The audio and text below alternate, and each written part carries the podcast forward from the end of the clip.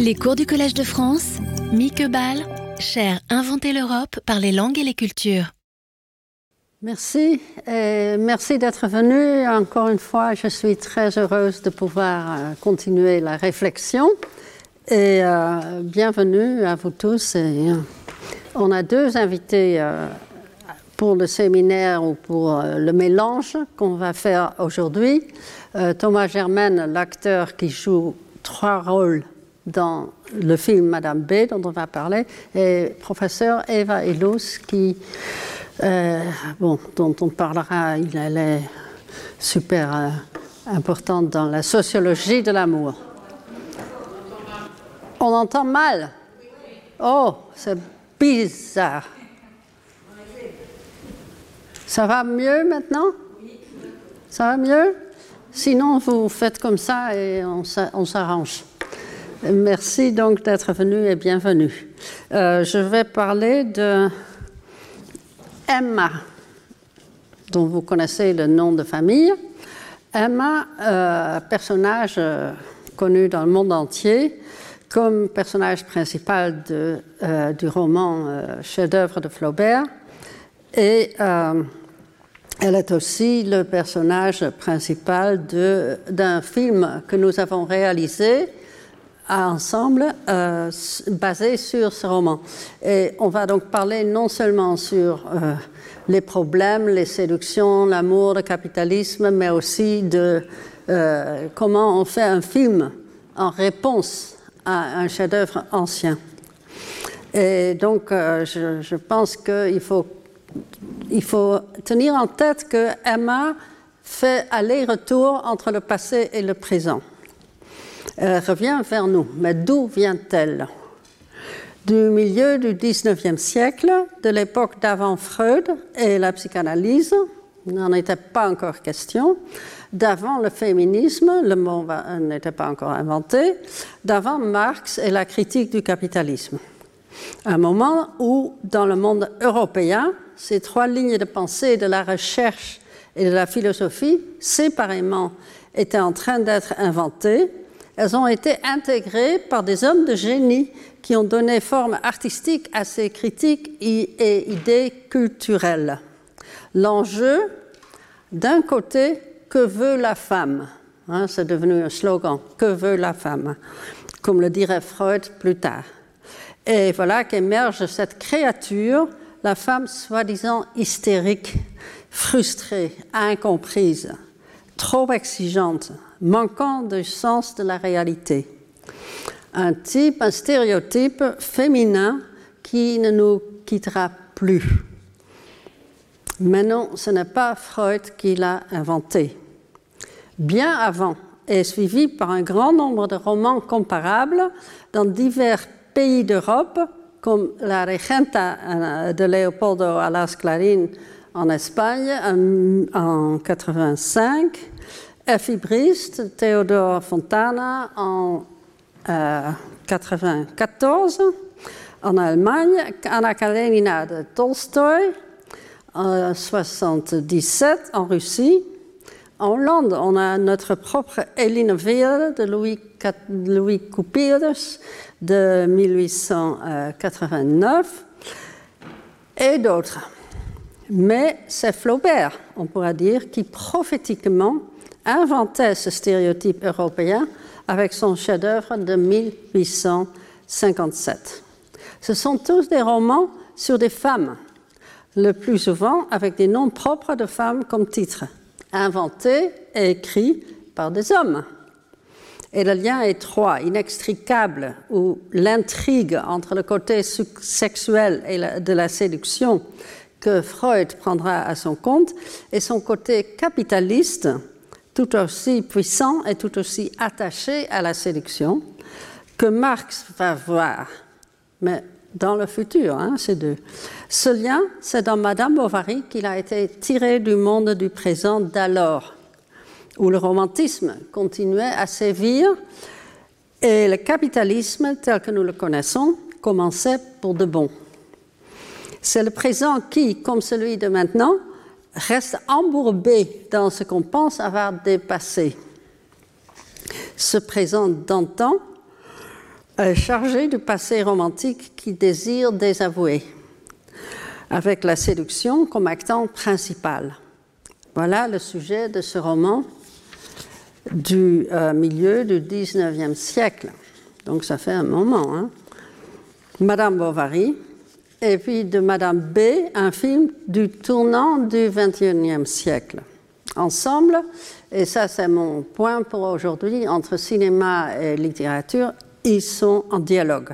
Euh, le lien intensif entre séduction et exploitation a été analysé par la sociologue Eva Ilous, ici présente, qui discutera avec nous dans le séminaire qui suit ce cours, ou euh, euh, si elle veut, elle peut se mêler à la discussion, autour du concept qu'elle a forgé et qui dit tout.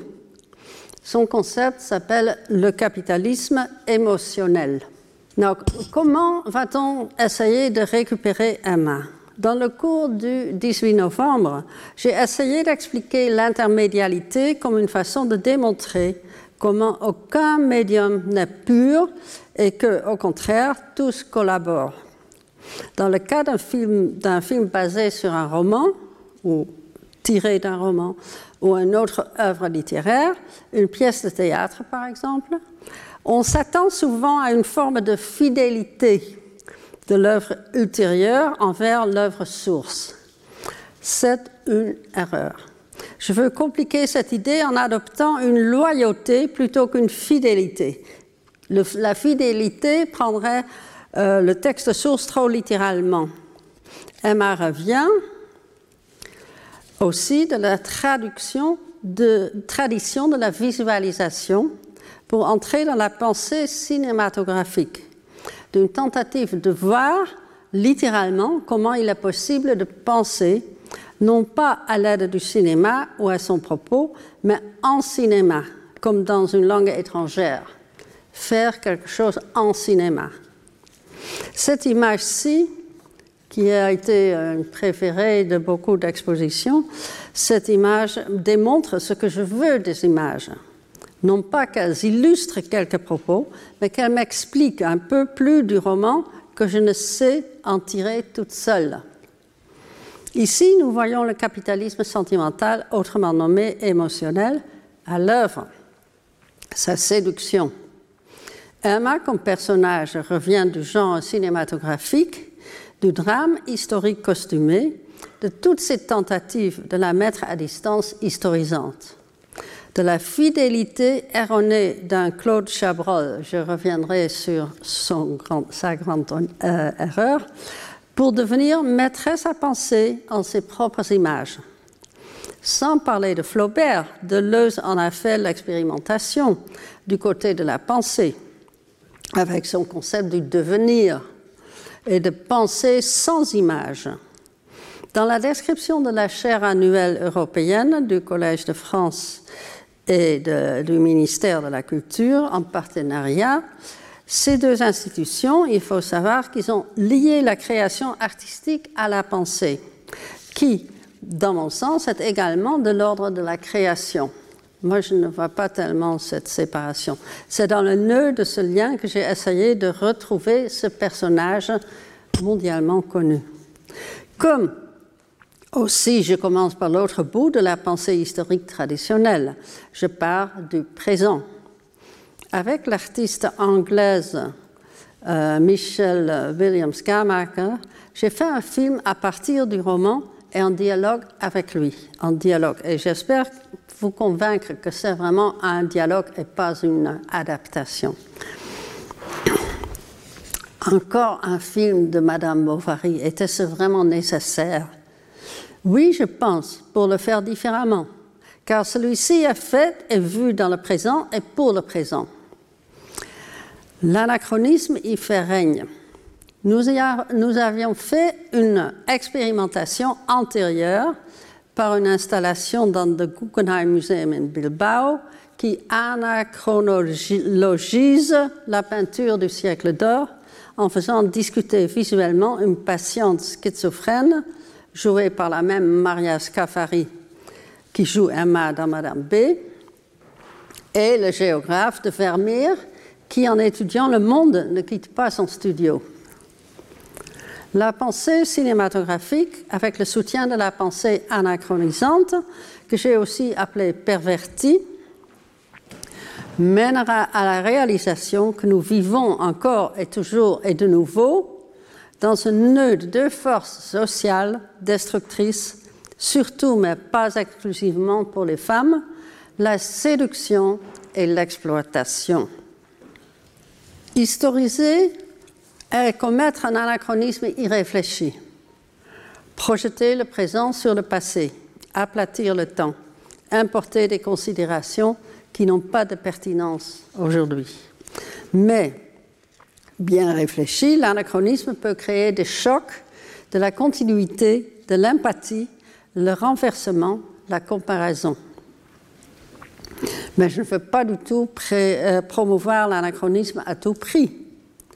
Sous sa forme non réfléchie, il peut aplatir le temps, nous pousser à projeter le présent sur le passé sans nous en rendre compte, en abstrayant l'art de son contexte, le rendre transcendant et confondre l'art avec des considérations non pertinentes. C'est un peu contre cet usage plat de l'anachronisme que Chabrol, Claude Chabrol s'est agité, selon moi, sans succès convaincant. Dans sa légendaire fidélité à Flaubert, dont il se vantait, il en était tellement fier, dans son film de 1991, il commence au moins une erreur, une erreur assez grave. Essayons d'obéir à la réticence de Flaubert à utiliser le dialogue. C'est connu que Flaubert n'aime pas le dialogue. Il a introduit un narrateur physiquement ressemblant à Flaubert, ce qui était une erreur fondamentale. On ne peut pas identifier le narrateur et l'auteur, surtout pas dans le cas d'un narrateur qui va et vient rapidement entre ironie et empathie. Dans son souhait de fidélité, Chabrol ne peut pas évidemment omettre la phrase narratoriale fameuse, et je vais la répéter plusieurs fois aujourd'hui. La conversation de Charles était plate comme un trottoir de rue. Donc il fait dire à Charles quelque chose de stupide et de plat, comme il va pleuvoir. Puisque Flaubert ne cite pas Charles, toute stupidité plate, plate irait. Donc il va pleuvoir est aussi bon que demain il fera soleil. Puis le narrateur, qui n'a aucune raison d'être présent à la scène, prononce la phrase comparative fameuse et Charles continue après donc la conversation de Charles était plate comme un trottoir de rue, et puis Charles dit Je pense. Il va pleuvoir, je pense. Ridiculiser Charles est une chose, déjà une lecture erronée, mais faire que le narrateur outrepasse le personnage de cette façon intrusive en est une autre. Interrompre la remarque ennuyeuse de Charles en fait l'ironie, ce qui oblitère la réitération sans relâche des clichés. La fidélité ici mène à une infidélité euh, grossière, je trouve. Comme créature vivante, Emma nous revient du son aussi. Elle récupère sa voix tout en la, levant contre le murmure du monde social autour d'elle, où elle reste quand même embourbée. embourbée. Afin de saisir la différence entre le littéraire et le cinématographique, tout en évitant un sens simple de traduction intermédiale dont on a parlé avant, je veux rendre la problématique un peu plus complexe en parlant de ce qu'on pourrait appeler l'iconographie sonore. Les images auditives dans le roman et ce qu'on peut en faire dans le cinéma, c'est ça, ça donne lieu à une iconographie sonore. Il a bien connu que ce roman est plein à craquer d'effets sonores. Murmures, tintements, bêlements, hurlements, musique et chant, et en plus des paroles, faussement romantiques, sincèrement ennuyeuses, hypocritement édifiantes, ironiquement narratives. Citer toutes de ce puissant fond que Roland Barthes appelait citation sans guillemets donc enlisé dans le passé encore présent et dans sa force performative décidant de l'avenir. Mais entre les effets sonores, arrière-fond partant du, sens, et le contenu des conversations qui promeuvent l'histoire, il y a des moments où le son en tant que tel signifie et exerce son pouvoir performatif. Restant dans le projet de regarder de près quelques images, d'en proposer une lecture rapprochée, tout en restant alerte au sens idéologique et politique, je veux faire la différence entre le cinématographique et le visuel dans le sens pictural. J'ai déjà cité la phrase sans doute la plus célèbre du roman, La conversation de Charles était plate comme un trottoir de rue, qui maintenant servira pour démontrer l'impossibilité de fidélité narrative, la nécessité de transformer le mode narratif pour rester loyal au roman. pour faire autre chose que de répéter ce que l'auteur avait déjà ironisé ou de déployer le moralisme que Flaubert a tant détesté en jugeant Emma du haut de notre présent, confortablement loin de son passé, il est nécessaire, me semble-t-il, de prendre comme point de départ non pas une fidélité, mais une loyauté. Non pas à l'histoire comme série d'événements, mais à l'écriture, l'éthique, le politique et le style citationnel à double sens constamment incertain de l'auteur. C'est là que je retrouve Deleuze, qui a bien vu, que la perception cinématographique ne peut être rapportée à aucun centre subjectif. Or, comme déjà Jonathan Culler l'avait démontré dans les années 1970, dans ce qui reste la meilleure étude du roman de Flaubert, je dois le dire et je ne peux que le répéter chaque fois que je le mentionne, cela compte aussi pour l'écriture de cet auteur suprêmement cinématographique en conséquence, avant le cinéma, avant que le cinéma ne soit même imaginable. C'était a priori un projet d'analyse pensée aussi bien que de création, selon la description de notre chaire européenne. Sauf que pour moi, c'est plus ou moins la même chose. Analyse, pensée et création. En tant que critique et théoricienne littéraire et culturelle plus généralement, j'ai commencé il y a deux, deux, décades à insérer le médium de la vidéo dans ma pratique afin de faire des analyses de la culture contemporaine en devenir et donc pas encore documentées. D'abord, j'ai fait une série de documentaires expérimentaux autour de la question de l'immigration, films que j'ai exposés dans des musées et galeries dans des pays différents, surtout en, en Europe, parce qu'il manquait de voix off explicative hein, que nous refusions d'ajouter. La télévision en France n'en a pas voulu. En me rendant compte de ce que je faisais, en analysant des films, les films après coup, les films que j'avais faits, je les analysais après, j'ai pris de plus en plus radicalement la perspective d'aujourd'hui, c'est-à-dire le choix de ce qui n'est pas encore clair, périodisable, historisable, ce qui peut encore changer. C'est à partir de cette perspective contemporanéiste que, avec l'artiste britannique Michelle Williams Carnaker, déjà co-réalisatrice dans les documentaires, j'ai ensuite entrepris une analyse de la folie dans le domaine social. Ce projet a donné lieu à notre premier long métrage de fiction, basé sur le livre Mère folle de la psychanalyste parisienne Françoise Darwan. On en parlera le 7 janvier, avec l'auteur et l'actrice interprétant soi-même présente.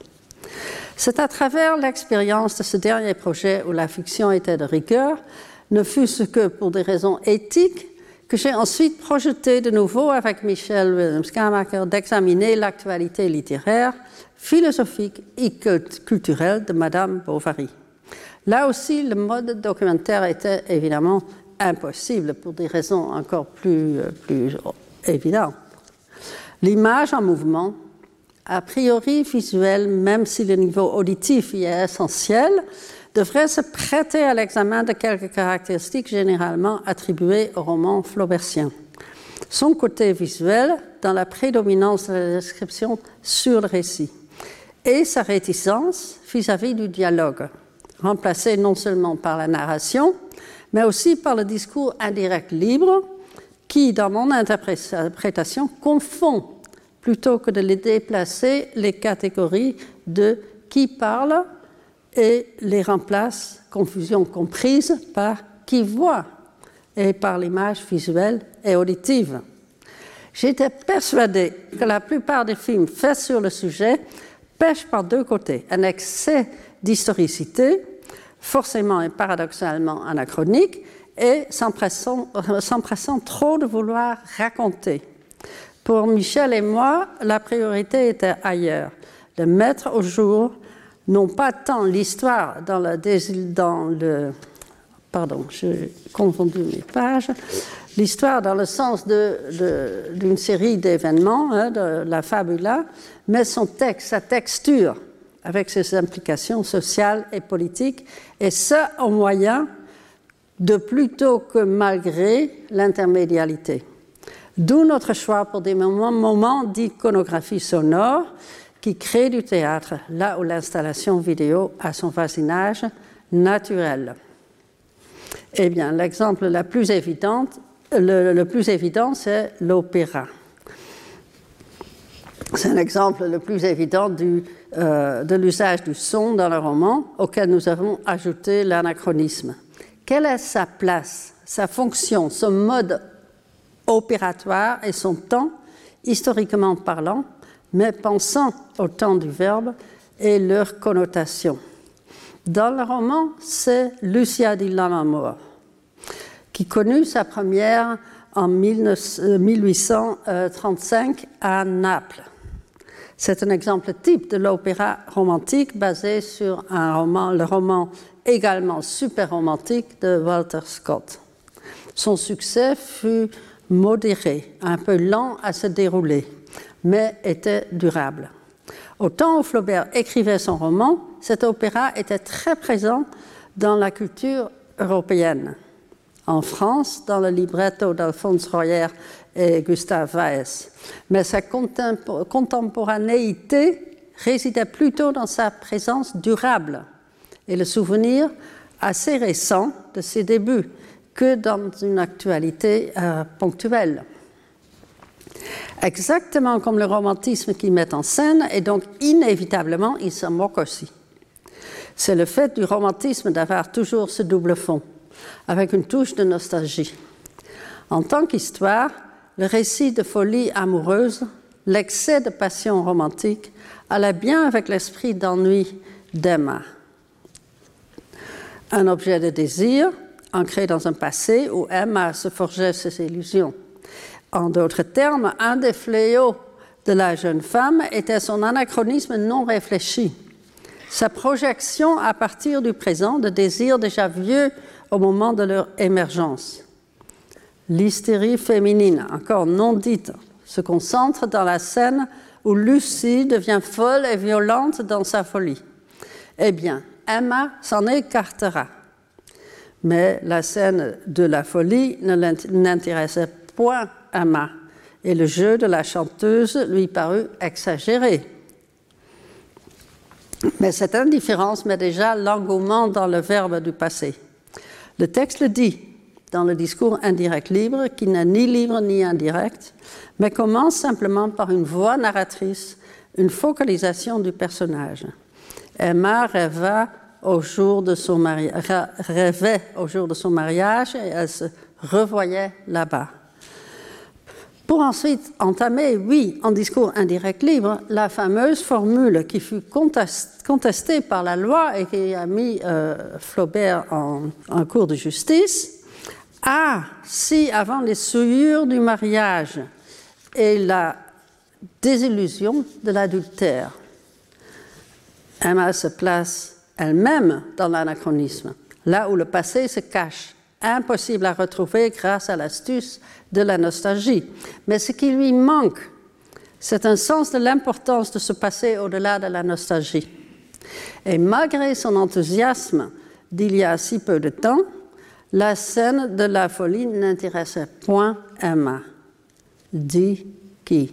Le narrateur. Discours indirect libre, focalisation à partir de qui? Passé ou présent?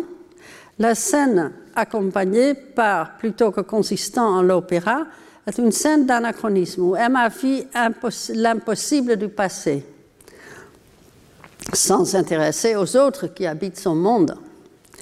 J'évoque l'idée de la nostalgie aussi en rapport euh, avec les photographies d'Henri Cartier-Bresson dans Les Européens, commentées dans la leçon inaugurale que j'ai faite en octobre.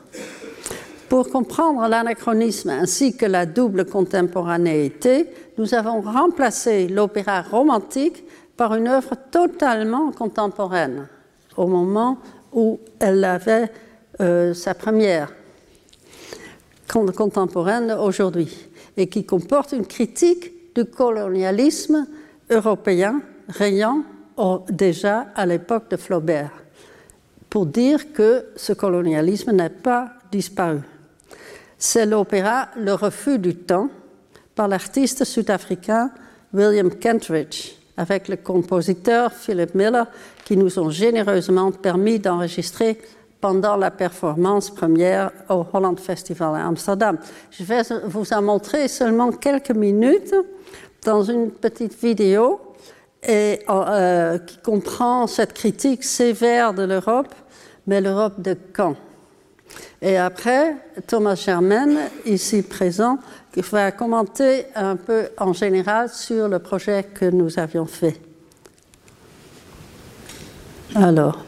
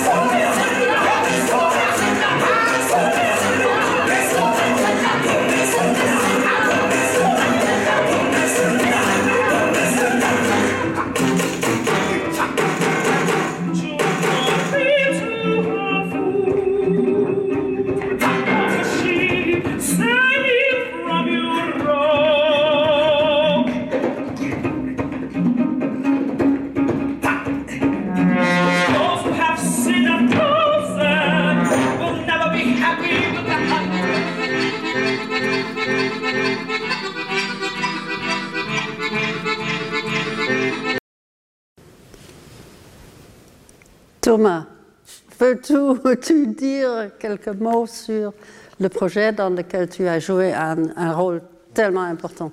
Il faut aller là. Hein. Bonjour. Euh, quand Mickey m'a proposé de participer au projet, Madame B, c'était très clair que ce n'était pas du tout une adaptation du roman de Flaubert, mais plutôt une variation sur, euh, à partir du, livre de Flaubert. Néanmoins, elle m'a proposé de jouer les trois rôles de d'Emma Bovary, de jouer Rodolphe, Léon et puis Charles. Ça a été cette proposition-là.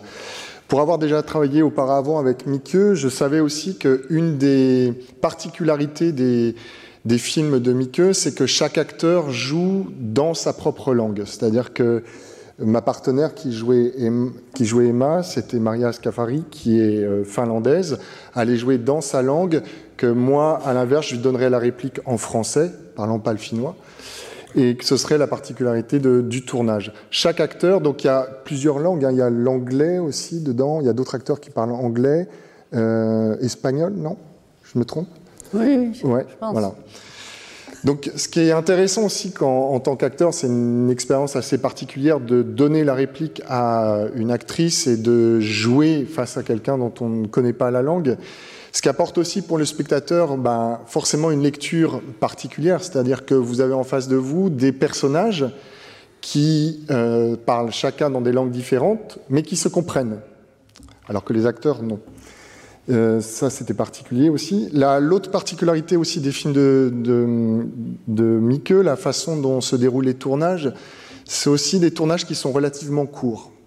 C'est-à-dire qu'on a on a, même si la préparation en amont du tournage est assez importante, le moment du tournage en lui-même, c'est-à-dire au moment où on, arrive sur le lieu, ou le moment où on dit action, euh, c'est un temps très court, il y a très peu de prises, donc il faut être très très réactif à tout ce qui peut se produire au moment où la caméra va tourner, et en particulier euh, les accidents de tournage. Euh, on, y reviendra certainement sur un extrait qu'on va montrer. Ce qui fait que pour euh, l'acteur, il faut être aussi à la fois aux aguets tout le temps de ce qui va se passer, en même temps face aussi à sa partenaire, dont on, comme je vous l'ai dit, dont on ne comprend pas forcément la langue, et puis, il y a aussi deux consignes qui nous sont données, c'est-à-dire respecter à la fois le texte du scénario, les dialogues du scénario, et en l'occurrence, les dialogues qu'on avait étaient vraiment extraits de, de, Flaubert, donc il fallait respecter à la ligne la langue de Flaubert, et en même temps, on pouvait avoir certaines séquences qui, qui étaient improvisées. Donc on avait ces deux possibilités-là, c'est à la fois de respecter la langue de Flaubert et en même temps d'avoir la possibilité de pouvoir improviser à un certain moment. Tout ça fait partie du même processus de création, c'est-à-dire qu'il y a à la fois un respect, un souci du scénario et de, l'œuvre, et en même temps d'être euh, aux aguets de tout ce qui peut se passer. Donc je pense qu'au fur et à mesure des extraits qu'on va vous montrer, ce sera beaucoup plus concret dans les, dans les extraits. Merci beaucoup Thomas. Et maintenant, vous savez qui est cet homme qui joue ces trois hommes. Et il est aussi réalisateur d'ailleurs de, films euh, de sa propre création. Et évidemment, je n'ai pas besoin d'insister que je suis ravie qu'il a accepté de jouer ces trois rôles. Alors, pour continuer, je vous montre ici une image de, euh, ce qu'on a fait aussi à côté de faire euh, un film, c'est-à-dire pour réussir la contemporanéité requise la créant aussi pour le public. Plutôt qu'un film narratif seulement, nous avons commencé en fait par la création d'un ensemble constituant une exposition dite immersive. L'effet de l'opéra, avec le son assez fort, la musique et le chant, devient plus contemporain dans ce dispositif exposition. Et vous voyez ici, euh, il faut avoir une imagination que les visiteurs regardent avec concentration différentes séquences dans le même temps et surtout ils entendent la même, euh, les mêmes sons qui viennent de différents côtés. Alors le déploiement de l'image auditive est un exemple du paradoxe de la loyauté anachronique. L'idée en est que les sons constituent un réseau au service de la narration anachronique, car tous les sons sont réitératifs durable, routinier. Cette image audiovisuelle, mais surtout sonore, située en dehors du temps, retourne pour faire acte de narration. Avant de continuer, je veux souhaiter la bienvenue donc euh, à vous tous et à euh, Thomas pour avoir euh, réalisé cela. Et vous allez bientôt voir comment il s'en tire.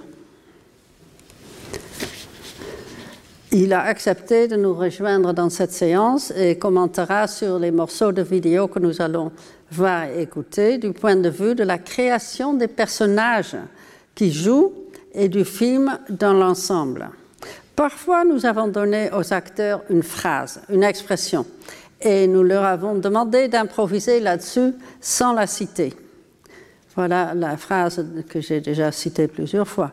Et cela donne lieu à des images percutantes et parfois surtout sonores, de développement dont l'importance réside dans la façon de constituer un contenu narratif de manière sensuelle, centrée sur l'audio, une sorte d'écriture indirecte libre ou collective. Ensuite, celui-ci trouve, euh, trouve sa place dans le récit sans pouvoir être localisé textuellement. Prenons encore une fois la fameuse phrase, la conversation de Charles et de Platte comme un trottoir de rue, et les idées de tout le monde y défilaient. Elle est fameuse à juste titre, car aux yeux d'Emma, elle est dévastatrice pour Charles. Si toutefois on considère la phrase comme un discours indirect libre, mais comme j'ai déjà dit, très tôt, Jonathan Culler l'a démontré, que rien n'est moins certain, justement, que ce discours. Il est fort possible de la considérer comme un jugement du narrateur, cette phrase, auquel cas celui-ci s'associe à son personnage en focalisation seulement. Une forme de solidarité qui nous fait sentir le frisson du féminisme à venir. Car cela aussi, Flaubert en a été un prophète, sans doute à son insu, probablement contre son gré. La question qui parle est moins pertinente que celle qui voit, qui fait l'expérience. La phrase exemplifie parfaitement l'usage économique des mots qui en dit long sur l'esthétique narrative. Hein. il y a une dizaine de mots et c'est tout. Car l'usage générique du nom conversation, accompagné de l'imparfait qui exprime simplement la réitération et la routine, implique justement beaucoup de mots, un nombre infini de mots qui finissent par assommer l'interlocutrice avec sa platitude comme un trottoir de rue. Des mots qui trottent et aplatissent, en effet. Il fallait inclure l'équivalent de, ou plutôt la réplique cinématographique à cette phrase importante, à la fois comme l'expression narrative d'un non-événement et comme la représentation de l'ennui qui finira par tuer Emma. Ce sont des mots assassins. En d'autres termes, elle provoque un renversement dans l'économie narrative de la narration littéraire. On passe à la narration cinématographique. Et ce renversement est nécessaire, encore une fois, pour être loyal au roman, tout en le trahissant. C'est cela aussi une forme d'intermédialité dont on a parlé le 18 novembre. Or, le caractère itératif de la conversation plate qui implique, qu'implique la phrase, la perception que fait Emma de son contenu et le glissement vers l'aventure qui s'ensuit, tout cela ne peut pas être audiovisualisé facilement, et surtout pas avec la concision de Flaubert. Hein, on serait fini en quelques secondes. Pour l'auteur, une seule comparaison suffisait. Mais la difficulté de rendre ensiné comme langue étrangère la routine au temps du passé est bien connue, hein, les, réalisateurs en sont bien conscients. C'est en, en s'y essayant que la plupart des films échouent dans la mise en scène, dans la mise en film de ce roman. Ils restent du côté littéraire et historique, par fidélité mal comprise. Mais ce n'est pas la phrase même qu'il faut rendre ensinée c'est ce qu'elle fait et c'est ce qu'elle est. Dans le but de tourner un film labo qui explore ce que c'est et ce que fait le récit plutôt que de fournir des réponses toutes faites en répétant des mots, pour cette scène, nous nous sommes mis derrière la caméra sans aucune répétition préalable. C'était osé, hein? Car pour l'improvisation, qu'on appelle en français jeu d'atelier, la qualité réside dans le caractère spontané dans le premier jet. Et cette opportunité, évidemment, nous la devons à notre chance de travailler avec des, brillants acteurs, extrêmement talentueux et engagés et qui s'intéressent au travail collectif. L'acteur qui interprète Charles et Rodolphe et Léon, Thomas Germaine, avait simplement annoncé qu'il aimerait parler de quatre sujets est allé sur quatre dîners qui auraient lieu pendant des soirées différentes, ce qu'on voit dans les changements de costumes. Le mauvais temps qu'il fait, un projet de construire une cabane dans le jardin, une patiente qui s'ennuie, et enfin le manque de saveur des framboises qui manque de soleil. On voit la nuit venir. L'actrice qui jouait Emma, la finnoise Maria Scafari, n'avait qu'à se taire et montrer dans son visage l'écho visuel du discours de Charles. Pour chacun des deux acteurs, la scène posait un défi de taille. L'idée était qu'en principe, l'image sonore fonctionne tout comme l'image visuelle performative. Évidemment, l'image n'est pas seulement sonore, elle a aussi un côté visuel. Bien que nous ayons filmé cette scène avec deux caméras fixes, chacun orienté, chacune orientée sur un des deux visages, dans le montage, nous avons décidé de montrer presque exclusivement le visage d'Emma. C'est là que s'inscrivit un ennui de plus en plus exaspérant, tuant. C'est là sur son visage que l'on construit le discours, peut-être ou partiellement en indirect libre, de la phrase de départ, même si ou parce que c'est exclusivement Charles qui parle. Son discours constitue en effet une image sonore proprement dite. Dans le récit, Emma focalise. Et selon la conception performative du regard, c'est le spectateur qui la met en état de manifester son ennui et à la fin de la séquence, quand l'ennui se transforme en horreur, de pousser un cri. Soyez préparés. Car c'est le spectateur qui, en voyant l'ennui et en en éprouvant l'horreur, lit sur le visage et, dans un certain sens, autorise l'ennui de s'y manifester. Je vous montre six minutes de la séquence qui, dans le film, est beaucoup plus longue pour vous donner une idée de ce que peut faire une conversation plate, ennuyeuse. Mais en même temps, nous avons voulu aussi libérer Charles du mépris qui l'entoure dans la critique, réception qui, de fait, de rend son personnage inaffectif, ou plutôt c'est l'acteur qui, par son jeu, devient le libérateur de son personnage. Son outil est le rythme. Quand il parle avec excès de paroles de sujet à dormir debout, il parle néanmoins sur un rythme plus ou moins nerveux, avec une monotonie à la limite de la fébrilité, tout en s'arrêtant et soupirant de temps en temps. Par ce moyen, il donne forme à l'angoisse du personnage, qui, sans s'en rendre compte, est lui aussi prisonnier de ce ménage sans issue. Il souffre de ses propres clichés, et par conséquent interroge l'interprétation un peu trop systématique de l'ironie flaubertienne.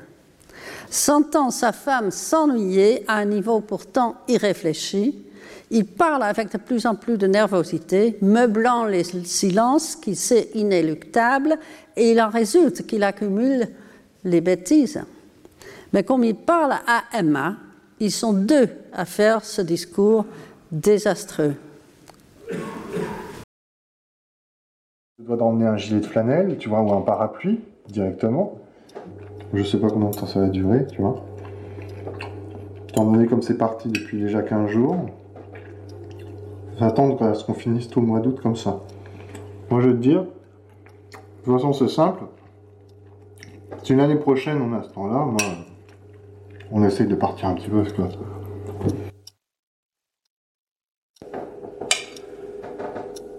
Alors j'ai pensé à un petit projet pour l'été prochain. J'ai envie de me lancer dans le bricolage, tu vois. Et spécialement une petite cabane de jardin. Le truc tout bête, tu sais. Au départ, je suis regardé ce matin. Quand j'ai vu la rangée d'ustensiles de jardin qui était contre le mur du garage, je me suis dit, faut que je construise quelque chose pour les ranger. Tu sais, ça va être quelque chose de très simple. Hein. Je vais pas me lancer non plus dans la grande construction parce que de toute façon, si on se lance dans la grande construction, faut demander tout de suite un permis de construire. Et tu vois, les permis de construire, je sais, je sais comme M. Levasseur, m'a dit, hein, le permis de construire, tu attends au moins un an pour avoir un- une autorisation. Donc je me suis dit, non, je vais me lancer dans quelque chose de très simple. Ce sera pas quatre planches en bois et tout ça, mais enfin quand même, je pense que je peux faire quelque chose d'assez agréable. Déjà pour le rangement, ce sera beaucoup mieux pour ceux qui passent devant, hein, de plus voir un peu euh, ses râteaux et ses pelles. Et puis si tu veux, bah, tu pourras toujours aussi euh, l'utiliser, euh, aller peindre à l'intérieur, ou même lire, tu vois, si tu veux.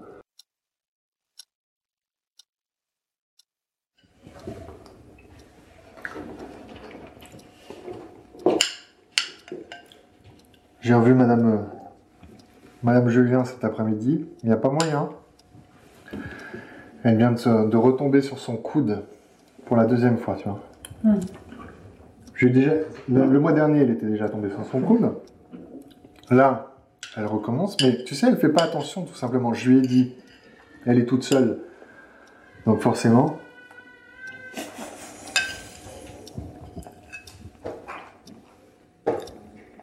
Elle est toute seule, donc elle veut porter des charges, elle veut, elle veut grimper dans son grenier, sur son échelle et tout ça. Donc, Mm. est arrivé ce qui devait arriver, tout simplement. hein. Le mois dernier, elle a fait exactement la même chute, c'était en descendant dans sa câble. Là, c'était en grimpant sur l'échelle au grenier. Elle est tombée sur le même coude. Qu'est-ce que tu veux? Moi, j'ai dit d'aller voir Homais, mais je sais ce qu'il va lui faire, Homais. hein. Ça, il va lui dire de bander la plaie. C'est tout. C'est pas, pas suffisant. hein. Ce qu'il faut, c'est mettre une, une attelle ou quelque chose qui maintienne un petit peu le coude. Mais bon, ça, tu sais, c'est les remèdes d'Homais. Faut pas trop lui en demander non plus. hein. Mais euh, ça, il faudrait, si tu as moyen d'aller lui rendre un petit peu visite, ça lui ferait quand même plaisir. Elle est toute seule toute la journée, cette femme, elle s'ennuie, ça se sent.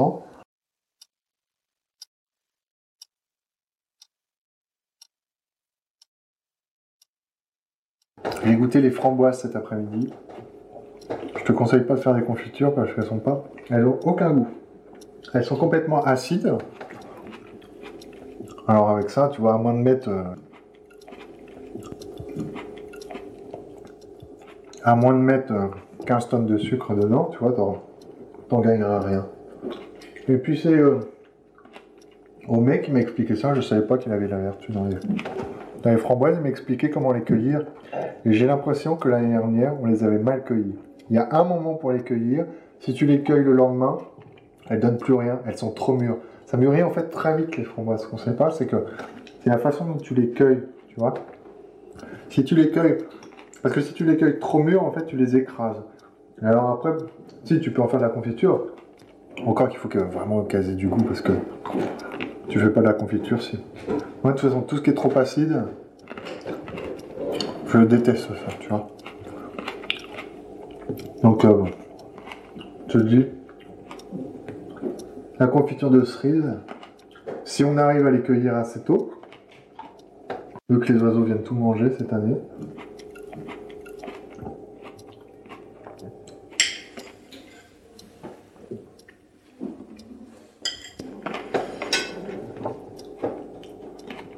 Hmm. Hein Ah, écoute, t'avais dit quelque chose.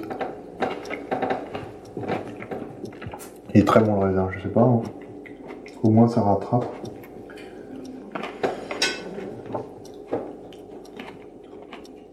J'ai l'impression que quand même, tout ce qui est fruits rouges, ça perd de sa saveur. Cette année, au mieux me les les cerises, ils ont rien récupéré. Voilà. Ça va Ça va Oui.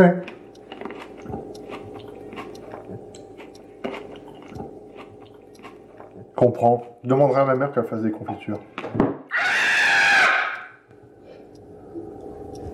Pa, Peter, Ohilia, Ohilia, Ohilia. Ben, ça va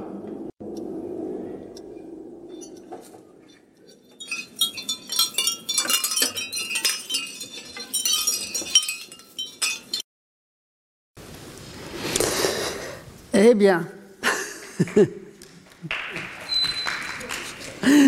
Merci. C'est pour toi ce- cet applaudissement. Pour nous, euh, la bêtise flaubertienne ici réside pas tant dans la réitération des clichés, mais plutôt dans le besoin de remplir un vide, pourtant général, euh, que génèrent ces clichés. Ce besoin donne plus de profondeur au personnage, dans la platitude même. L'image sonore qui en résulte colle au visage d'Emma. C'est la contrepartie visuelle de voir le produit de cette image sonore. Et quand à la fin Emma pousse un cri, Charles demande avec étonnement Ça va Comme s'il pensait que si seulement il arrivait à transformer l'ennui en maladie, il pourrait sauver son mariage. Il est médecin après tout. Mais ce n'est pas, s'il n'est pas psychanalyste, cette science à venir s'annonce pourtant bien ici. Emma est le produit d'une voix de parole, d'une conversation que Flaubert a si bien caractérisée avec ses sa métaphore. Et cela rend vulnérable aux différentes formes de séduction qui s'attaque à elle. Est-ce que tu veux commenter à- sur cette scène? Euh, oui, je peux commenter. Oui? Oui? Juste pour vous dire que vous avez eu énormément de chance parce que vous avez que 6 minutes de conversation, alors euh, aussi plate qu'un trottoir de rue, alors qu'au moment du tournage, en fait, euh, pour reconte- recontextualiser cette, euh, cette scène qui a été tournée, on avait commencé à tourner à 4 heures du matin et ce moment-là venait en fin de journée vers 22 heures malgré la lumière parce qu'on était euh, en Finlande en été, donc il y avait une lumière qui était assez claire à ce moment-là.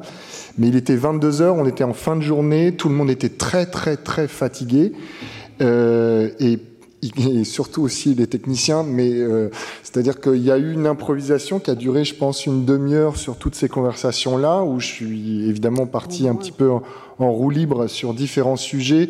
Je m'étais un peu fait un canevas sur euh, notamment les cerises. Euh, effectivement, comme l'a dit Mickey aussi, il y avait eu les cerises, il y avait la cabane de jardin. Donc j'étais très content de savoir comment on construisait une cabane de jardin. Euh, ce qui était, en fait, ce qui était important, c'est que à partir de cette phrase-là, qui est un appui de jeu génial pour un acteur, sa conversation est aussi plate qu'un trottoir de rue. Il faut juste savoir, c'est que moi, quand la façon dont j'ai abordé ces trois personnages, que ce soit Charles, que ce soit Rodolphe ou Léon, pour moi, il s'agissait de prendre à la fois le personnage dans son individualité, dans sa singularité, comme le décrit Flaubert, mais aussi dans son rapport à l'autre, et aussi beaucoup dans son rapport à Emma. Et pour moi, dans ces scènes-là, dans le roman, d'ailleurs, il- c'est magnifique aussi comment c'est comment décrit ces conversations. C'est des moments qui sont à la fois très drôles, comme on peut le voir là, mais qui sont aussi des moments euh, de grande tragédie, et d'incompréhension totale. Toute l'histoire du couple se raconte autour de ce repas, qui est en plus dans le film entrecoupé de plats, notamment de ce poisson mort, quoi, entre les deux entre ces deux figures. Et ça, pour moi, c'était un appui de jeu qui était, qui était génial, de partir sur cette phrase-là et de, de dérouler le fil de la, de la conversation jusqu'à l'épuisement, parce que je savais que Mieke allait en, de cette demi-heure de- d'improvisation, qui a duré même un peu plus longtemps dans mon souvenir, mais euh, il y a eu des moments aussi d'abattement, la caméra tournait tout le temps, et puis Mieke allait en extraire effectivement de, ces, conversations. Voilà. C'était juste pour recontextualiser un petit peu comment on avait tourné cette scène. Merci Thomas. J'étais contente de voir que vous étiez amusé.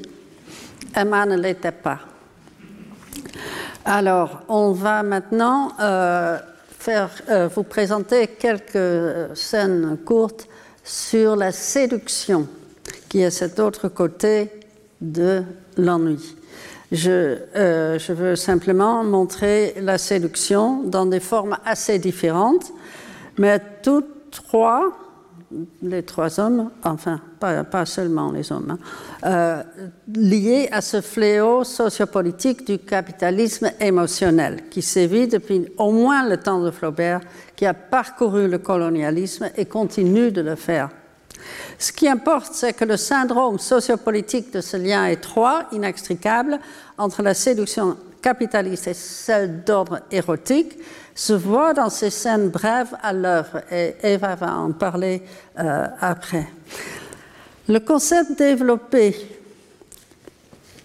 par euh, Eva Ilous, la professeure à l'école de hautes études, ici présente, indique sans doute le fléau le plus caractéristique de notre temps, ainsi que déjà du temps de Flaubert.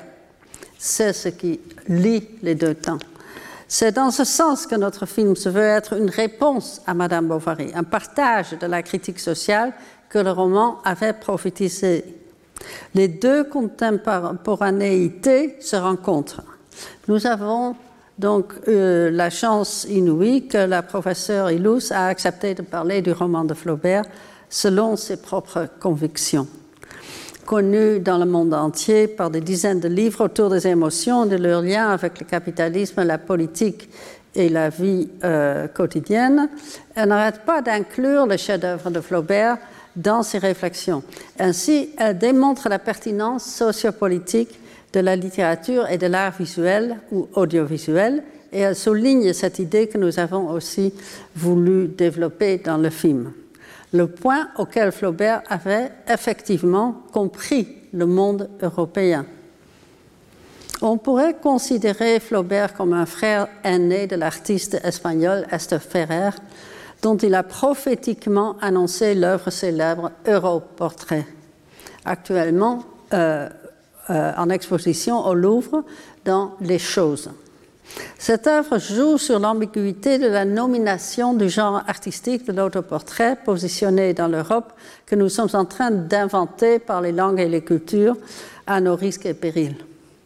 Être entre le sujet à la première personne de l'autoportrait et le capitalisme émotionnel régnant en Europe que l'artiste portraité vomit, les analyses subtiles de la professeure Ilus peuvent nous apprendre encore beaucoup. La séduction proéminente dans le roman de Flaubert est primairement d'ordre capitaliste. Dans le film, nous avons situé la séduction pratiquement quotidienne, domestique, dont dans le roman les personnages se rendent responsables, dans une boutique dans le quartier euh, du Marais à Paris. Vous allez peut-être reconnaître la boutique. Je vous montre cette image que j'ai déjà montrée au début. Euh, encore une fois, il n'a pas de rapport littéral avec la séduction dans le roman par le marchand sans merci, Monsieur Lheureux, quel nom, mais le sens affectif cadre bien avec le discours séducteur de celui-ci. Et dans l'image suivante, euh, on voit Emma douteux, doutant d'elle-même, tandis que le vendeur, le vrai vendeur dans la vraie boutique, dans le marais. Hein. C'est simplement le vendeur là. La regarde avec satisfaction d'avoir réussi une vente. Donc je vous montre maintenant un petit extrait de euh, six minutes. Euh.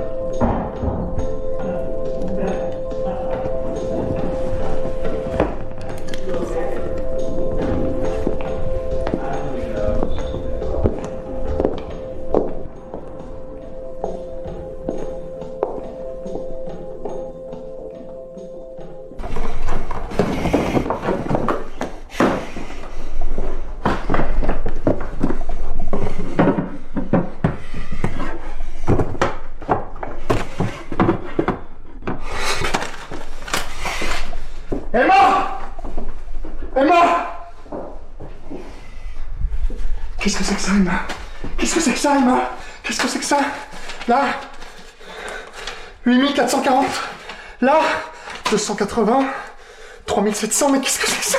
Qu'est-ce que c'est que ça? 2527 77 Emma qu'est-ce- mais qu'est-ce que c'est que ça? 8025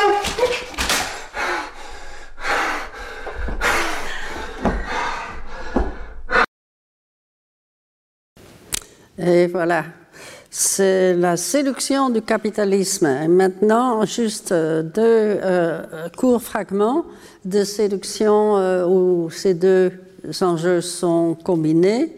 D'abord, euh, la séduction par Rodolphe et ensuite par Léon. Alors, la Rodolphe, c'est ici. Euh, Je crois son mari très bête. Elle en est fatiguée sans doute. Il porte les ongles sales une barbe de trois jours, tandis qu'il trottine assez malade, elle reste à ravauder des chaussettes et on s'ennuie. Ah, On voudrait habiter la ville, danser la polka tous les soirs. Pauvre petite femme, ça baille après l'amour, comme une carpe après l'eau sur une table de cuisine. Avec trois mots de galanterie, cela vous adorerait, j'en suis sûr. Ce serait tendre, charmant. Ouais. Mais comment vous en débarrasser ensuite?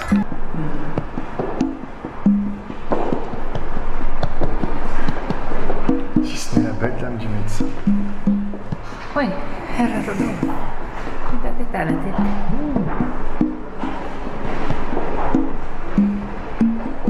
Voilà de jolies fleurs. Si j'en prenais une, qu'en pensez-vous? Oletteko rakastunut? Qui sait Meillä naisparoina ei ole sitäkään huvittu. Triste consolation, parce qu'on n'y trouve pas le bonheur. Milloinkaan?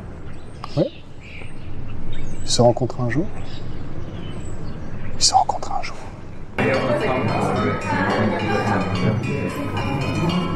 Täytyy... Pourquoi déclamer contre Ne sont-elles pas la seule belle chose qu'il y ait sur la terre La source de l'héroïsme, de l'enthousiasme, de la poésie, de la musique, des arts, de tout enfin. Täytyyhän kuitenkin jossakin määrin noudattaa yleisön mielipidettä ja totella sen moraalia.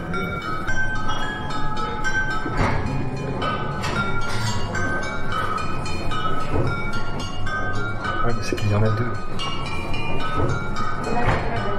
Petite, la convenue, celle des hommes, celle qui varie sans cesse et qui braille si fort, qui s'agite en bas, là, terre à terre, comme, ce rassemblement d'imbéciles que vous voyez.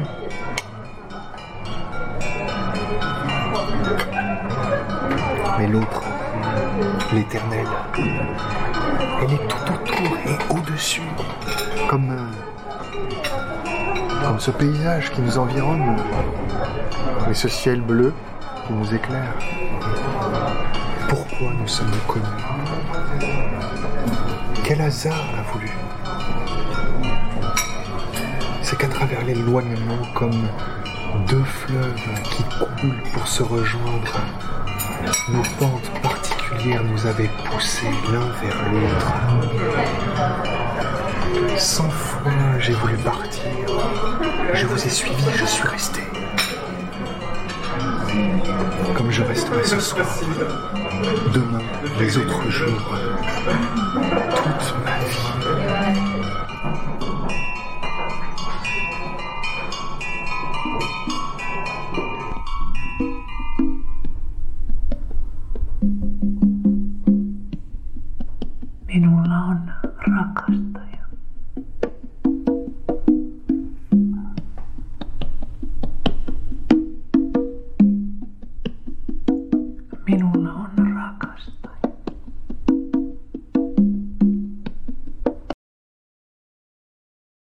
Avant de euh, passer à l'exposition, l'exposé de Eva et Luz, on va euh, regarder une dernière euh, petite vidéo, la dernière séduction, dans le musée par Léon.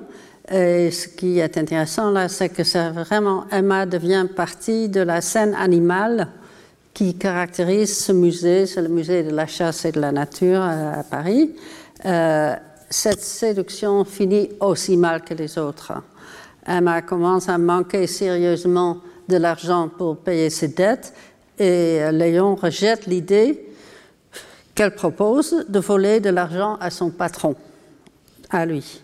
En d'autres mots, le capitalisme émotionnel n'a aucune chance avec lui, ce qui met une fin triste à l'affaire.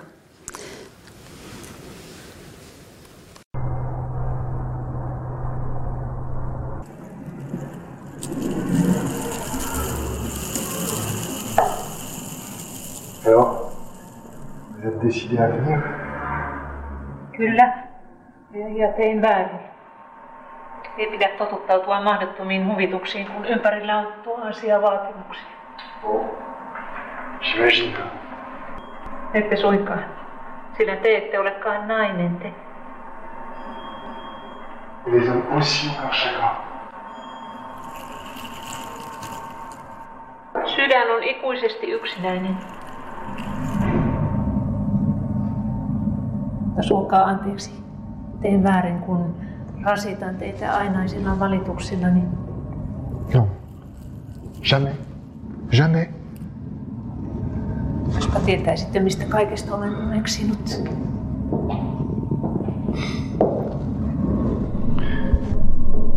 Il y a sur le boulevard, chez un marchand d'estampes, une, une gravure italienne qui représente une muse. Elle vous ressemblait un peu.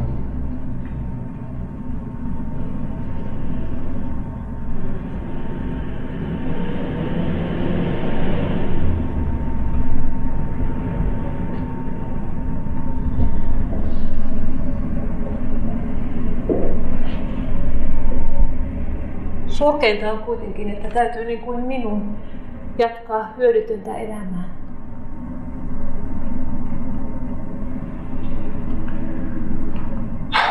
Je vous ai tellement aimé.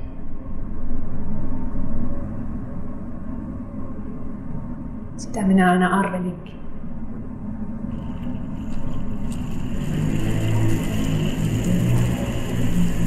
Je vous ai attendu. Si, je vous ai attendu. Mais c'est pas grave, je vous attendrai encore et encore dans la cour, des heures, des heures.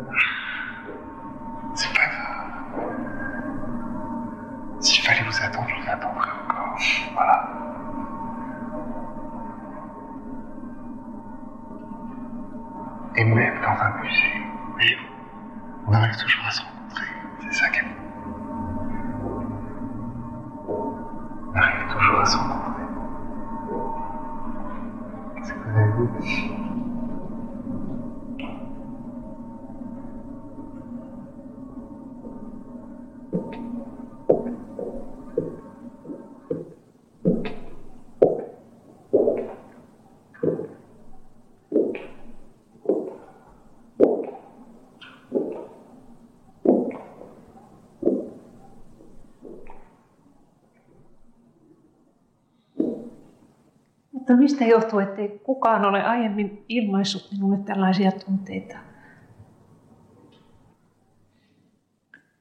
Les natures idéalistes sont difficiles à comprendre.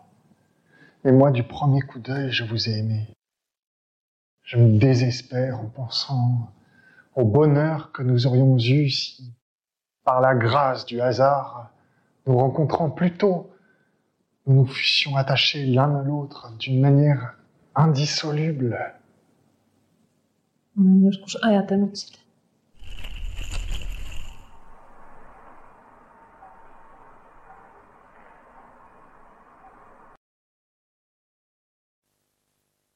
Qu'il faut arrêter la, la vidéo ici. Euh, là, vous voyez de, la séparation euh, qui s'annonce avec Maître Nietzsche comme guide.